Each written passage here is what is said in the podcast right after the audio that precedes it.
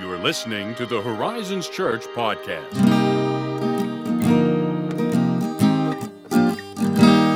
Hello. Hey, that was an interesting hello. I think everyone, including me, is going to notice that. Oh man.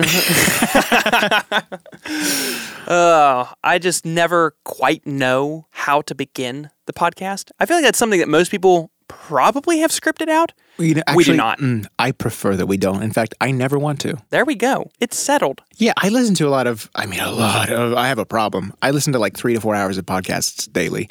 And it's always like a rambly, weird, like you just stepped into a conversation and then like, oh yeah, and here's what we're talking it, I don't know. It just feels very personable. Yeah. And I'm desperate to feel personable because I'm so off putting. So if I can fool a bunch of Oh. listeners. now, welcome to the Rise and Church podcast. Oh, wow. Ethan said the thing. Yeah, that's where we are. Today, we're doing a sort of an, an ask me anything. We put a we put a thing out there and we have like three questions. Three that good ones. Hopefully, we can answer briefly. I say hopefully because man, they're not simple questions. It's not like there's a singular formulaic answer. Yeah, that's know? true. And that's the beauty. And that is true. They didn't ask for a single formulaic answer. They asked for a take on it. That's correct. And we're going Oh, to provide a take. what a wonderful perspective, Ethan. I'm trying to be personable. What what what's up first? well, our first question comes from. I'm just kidding. We don't know. Uh, I, you know what? Oh, I should start assigning like absurd. Like, our first question comes from Anton Chigurh. Which no one will get unless they listen to that episode of the Creative Commentary. So, uh, to business. What can I do to help figure out God's calling for me? Slash, slash. I love the double slash. I don't know if they did it, but it, it's how it is in front of me. What can I do until I know? That. That is a good one. And a very difficult question to answer. That goes straight back to my childhood. Like, Oh, this yeah. anxiety reaches deep. it does reach deep. And this is, I think, a particularly difficult question because I think the answer can be so different depending on who is asking it and Yeah. what stage of life they're in. Oh, yeah. And under the circumstances that they're asking that question. For instance, and I know the person who asked this is not in this life circumstance, Right, but okay. if someone, say, theoretically came up to me and said, I'm just tired of being married, man.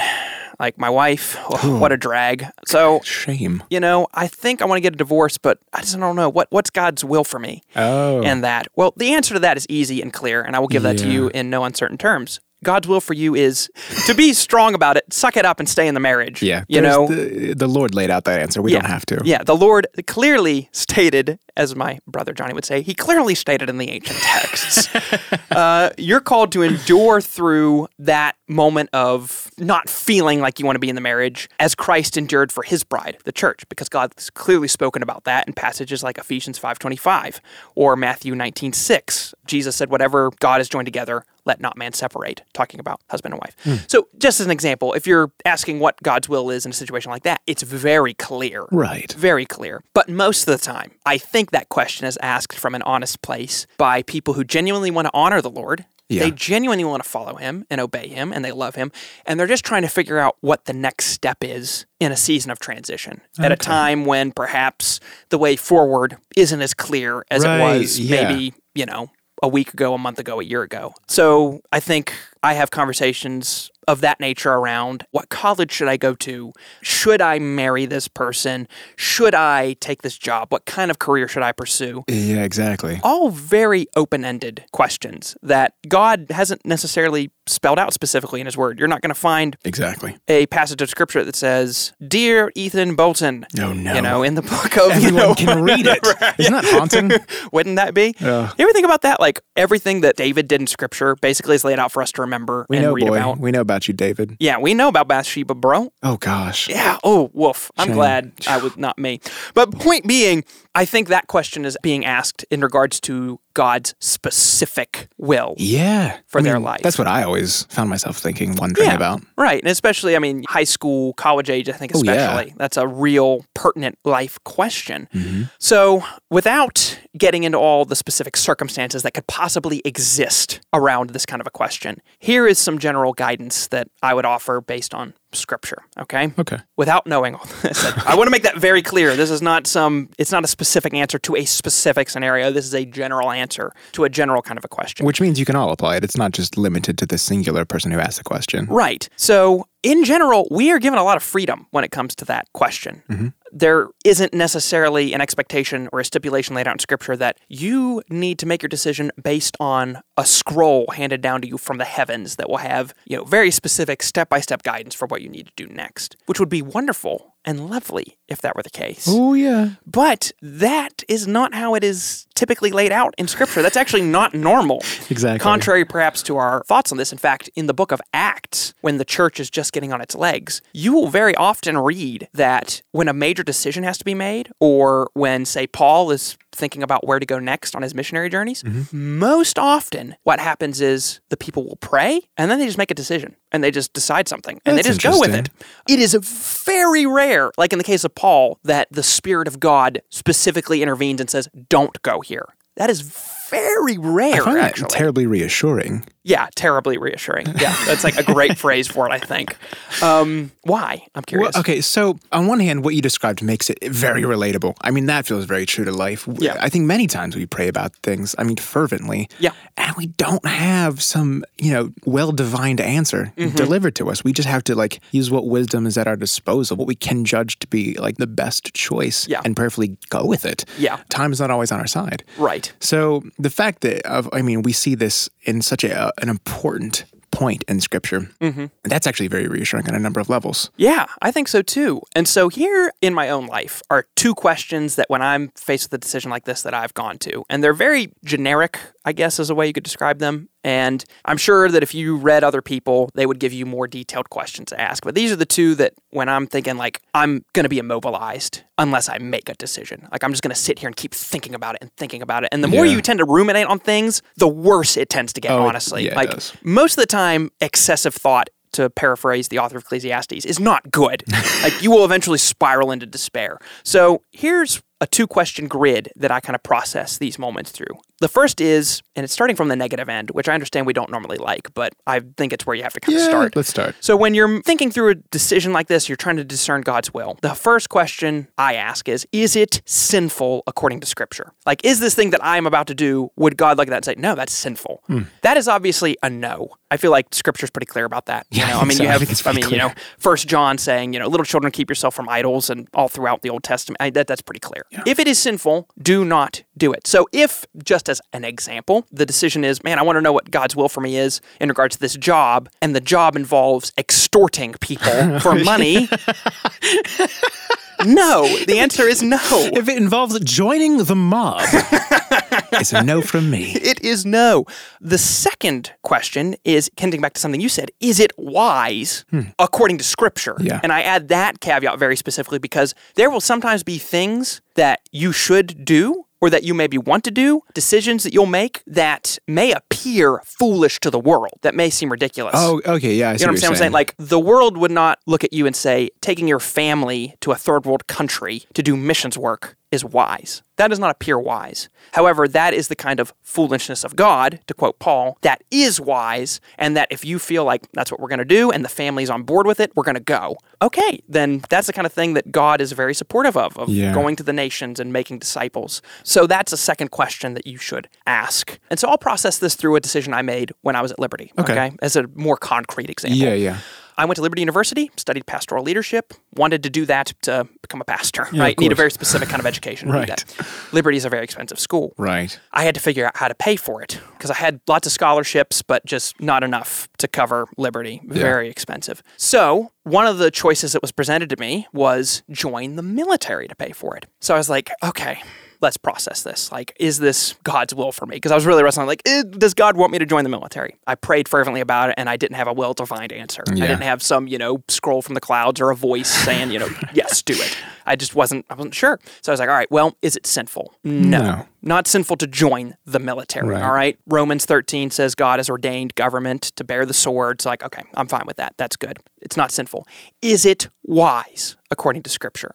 Now, I did not necessarily want to join the military. Yeah. It was like, oh, like Not that's a top of the last. Yeah. Yeah. The conventional wisdom, and I hesitate to use that term. I think that the secular world acknowledges it's not wise, but most people just take student loans to get through school, right? Yeah. And like it's just okay, that's what everyone does, and it's you know not a big deal. It's normalized. Yeah, I didn't want to do that though. Uh, it's preferable so, not to. Right. Actually, scripture says, you know, if you can avoid debt, don't be indebted to people. So I'm like, okay. So then I'm looking, okay, the military is offering to pay for school. They'll give me all these benefits. So is it wise to meet that end? Yes. All right. I'm not clear on it, but I'm going to do it. Mm-hmm. Unless God like expressly forbids me if like something comes up in my assessment and it's like you can't join the military. I'm like, I'll take that as a pretty clear sign. But I did join. I served 6 years and I got through school and I look back on those experiences fondly and God used those moments in the military in formative ways in my own life.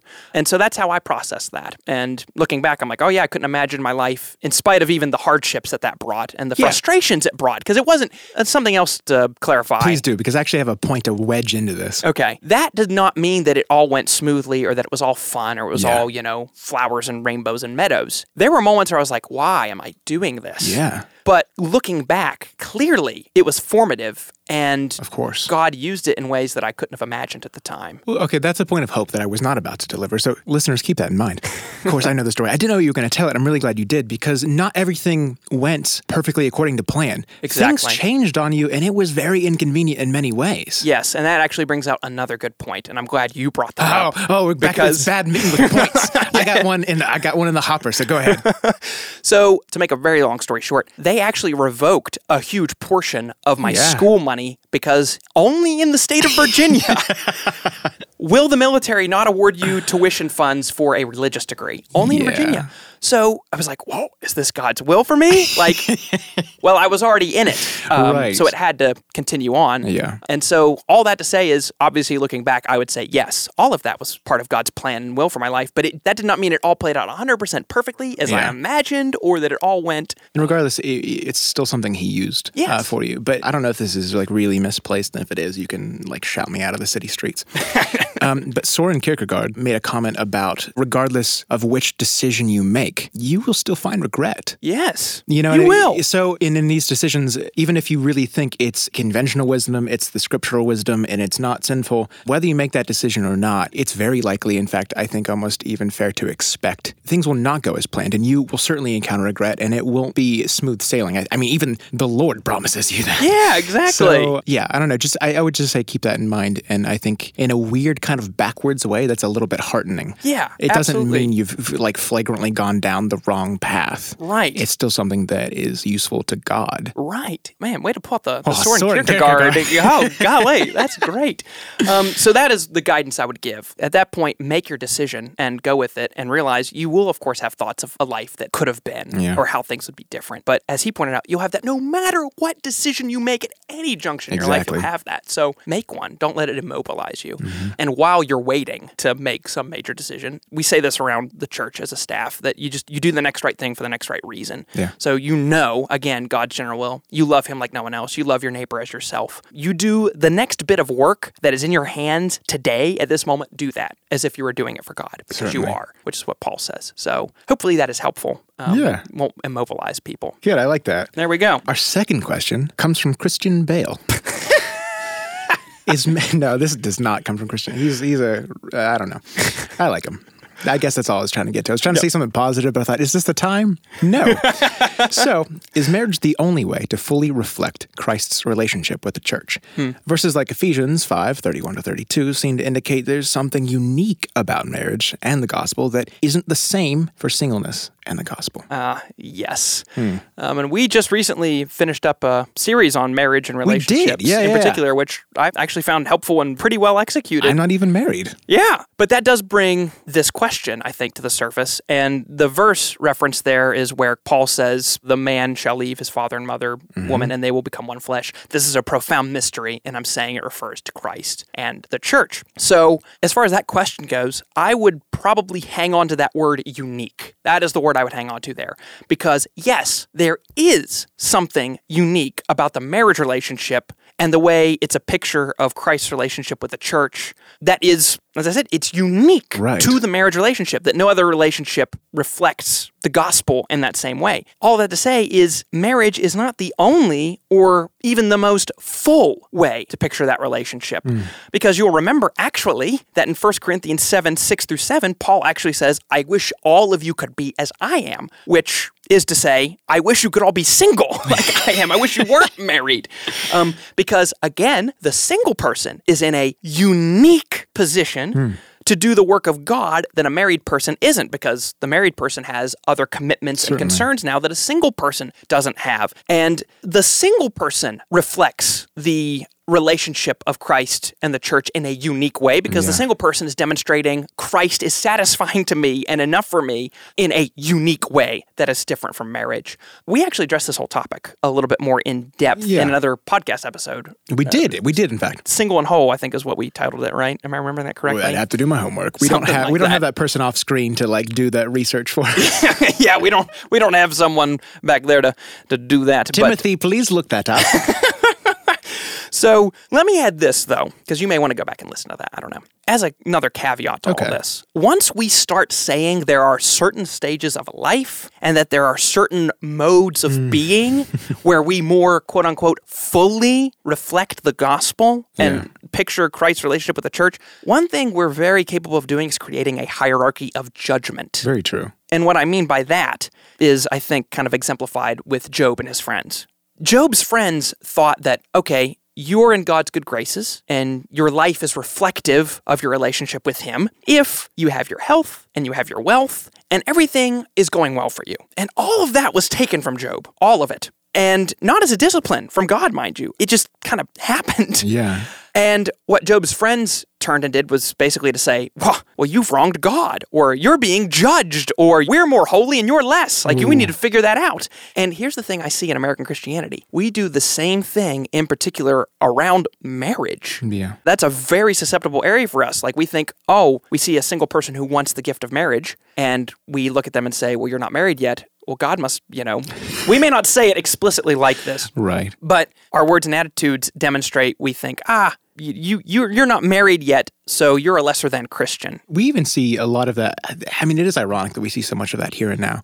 But you and I saw a lot of that when we were in college. There's a very large kind of weight of expectation put on people surrounding the topic of marriage. Like, you got to have it figured out. Yeah. Well, Ring by spring, I baby. literally have nothing else in my life figured out. So, Yeah, and I mean, we do this, all right, not just when it comes to marriage. I think that's a big, sensitive point. But I mean, this happens all across the Christian sphere, for lack of a better term. You know, even with things that seem as innocuous as spiritual gifts. It's like, oh, if you haven't demonstrated, you know, this spiritual gift, you're a lesser than Christian. I think Paul, you know, whether it's marriage or what have you, I think Paul tells us the the truly best way to quote unquote fully reflect the gospel later in 1 Corinthians in the same chapter. In fact, is when he said, I wish you were all single. And what he says in 1 Corinthians 7 17 is this only let each person lead the life that the Lord has assigned to them and that God has called them to, which in other words, he was saying and getting at be content with where you are and what you have today. completely independent of your station. Right. Which is not to say that you can't desire Right. a new station, that you can't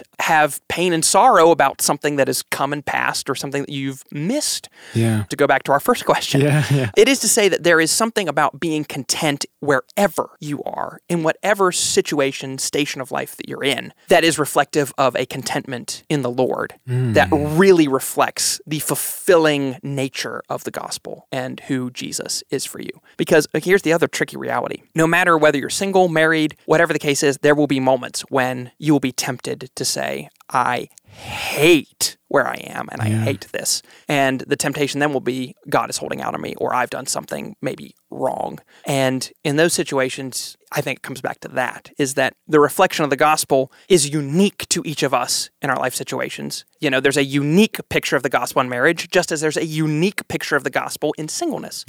The underlying foundational issue beneath all of that is are you content where you are with what you have, even as you may be desiring a good gift in the future or maybe feeling sorrow over what has been or what hasn't been. Yeah. So yeah, that's that's how I'd answer that question. I think. Does Does, does he give a Does he give a, a, a detailed instruction manual on contentedness? that's well. That's, Your reaction. Oh my word. uh, so yeah, so there's that. Well, we do have time. I don't know if we have time, but we nonetheless have one more question. Yes. This one comes from Natalie Portman. uh, the song "Reckless Love" is God's love actually reckless or nah? Ah, yes. I love it. The person who asked this This may be the single most controversial question ever asked in the history of Christianity. Oh. Forget the Nicene Council. Forget Trinitarian Orthodoxy. This is the question. Uh, I'm joking, of course. I mean, come on. That's, Mm. the I mean, only, the only Christian controversy to surpass the flat Earth theory. Uh, no, all jokes aside, I can understand where I think a lot of people come from on this question. right. So let's see if we can sort this puzzle out. And of course, I say that understanding that what I say will probably not significantly change most people's minds. Like where they've settled is probably where they've settled. but at least it opens the discussion. Yeah, and I think there are solid reasons for what I'm going to say, biblically speaking and linguistically Oh. speaking. So, the problem with this song is that words are tricky, obviously. And the problem I think a lot of people have with this song is due to the fact that we have such a negative connotation and impression of the key word of the song, which is Reckless. reckless, right? So I think a common example of this, we talk about reckless driving. That's one of the more common contexts I hear that word used in. And when we hear about reckless driving, you attach that term to stories of like a young teenager who got himself and a friend killed by mm-hmm. taking a turn ridiculously fast.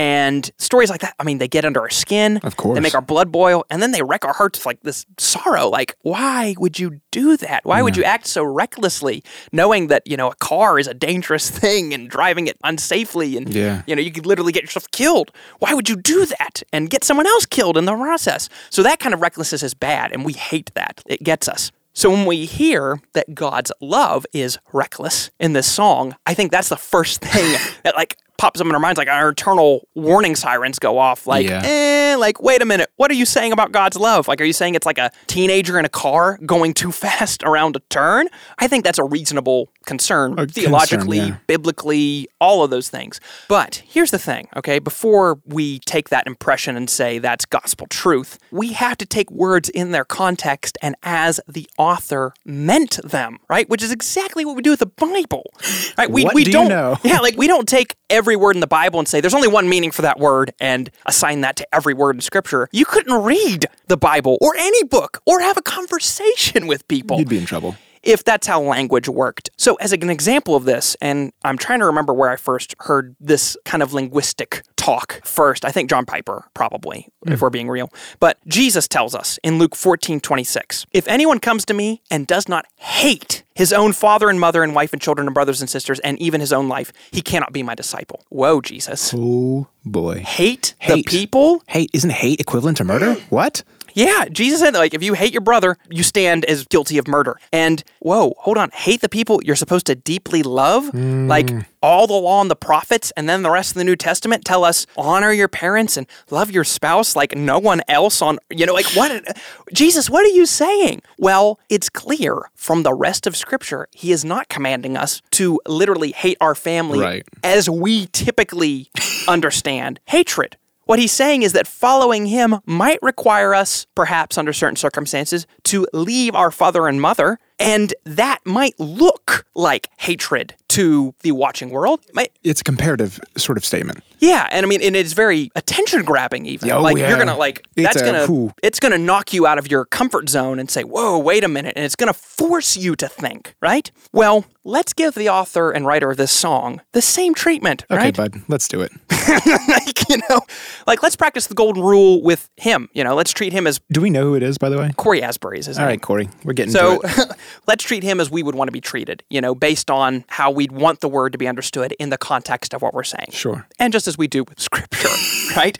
And let's see then if perhaps a different meaning for the word reckless shows up other than what we normally associate with reckless, right? Because that's the other thing about words. They have semantic range. One word does not always mean the same thing. Yeah. Okay. So let's take the song, for instance. One of the first lines is Before I took a breath, you breathed your life in me. So, right there, the author, the, the writer, Cory Asbury, he is making a comment, and however you want to understand this, all right, we're not going to get into the deep theological weeds of that, but however you're understanding this, what he is saying is that God has a measure of control in future events because the picture there is before I took a physical breath, like in other words, before I was born. Yeah. God breathed spiritual life into me. He knew there was going to be new birth. Yeah. All right. However, you want to slice that, that's what he's saying. So, all that to say, the actual moment that someone believes in God may not happen for years after their birth, right? Certainly, It may, certainly. you know, you may be 10, 20, 30, 40 before that happens. So, if that's the case, what the author appears to be saying is God doesn't perceive and look at the future like we do, right? We don't know the future. I don't know what's going to happen five minutes from now. So, anything that I do in a certain sense involves a measure of risk, Yeah. right? Yeah, it does. Not so with God, because he knows all of this. So, in that sense, he's not taking risks in a reckless way mm. like you and I are capable of doing.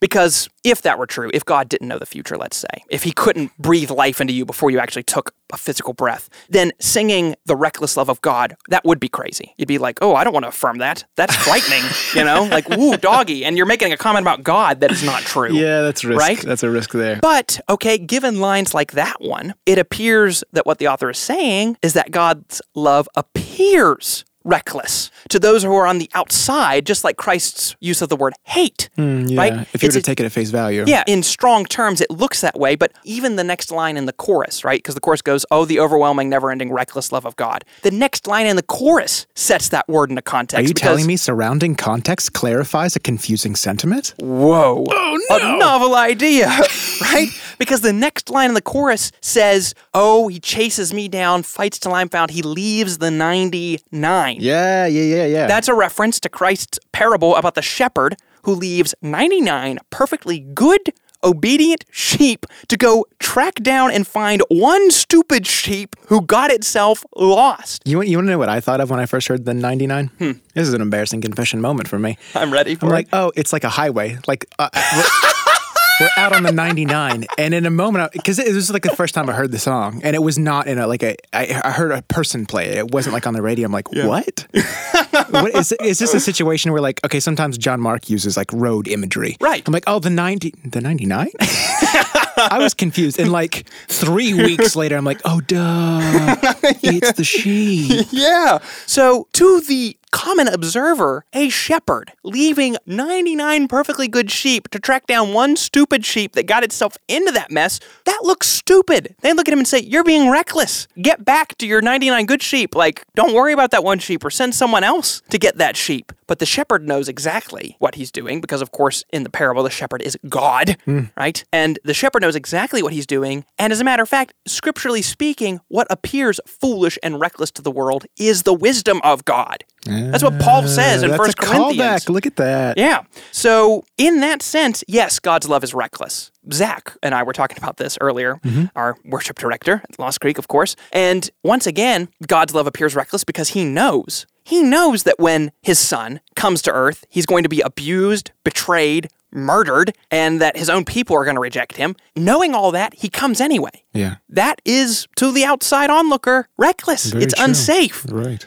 It's a lack of regard for your own well being hmm. for the sake of someone else Exactly. that appears reckless. So in that sense, yes, God's love is the zenith and the the perfect example of recklessness. And so biblically, theologically, and linguistically, I have no problem singing it, and I think it's a wonderful song mm-hmm. myself. Now, I do want to say, I do want to make a concession, okay? Okay. If that word still bothers you, because I understand, you know, I have cases where certain words are a hang up for me. Oh, and- I get that too. Yeah. you know what I mean? Even if you explain it and I agree with your argument and your reasoning, there may be this, and I don't say an irrational part of me to say that these people are irrational. Like, You're being irrational, you know? But there are certain things that just hang you up. Oh, sure. And Paul says in Romans that whatever doesn't proceed from faith, that is sin to you. So if it's an issue of your hmm. conscience where it's like, I just cannot wrap my mind around reckless, like even if you're trying out of goodwill and good heart to understand the reasoning and the logic behind the song, it's still a hang up for you All right. don't let that ruin the song for you. like maybe when you're singing that song, you know, you don't have to stand there with your arms crossed and just say, I'm not singing this song at all. Okay. Like Um, maybe substitute, okay, when everyone else is singing Reckless, maybe you sing, Oh, the overwhelming, never ending, wondrous love of God. I do substitutes all the time. Yeah. I do it just because I'm an, uh, like, uh, an emotional little dork, but you know, that's beside the point. I gotta make it real. I gotta make it heighten the emotion.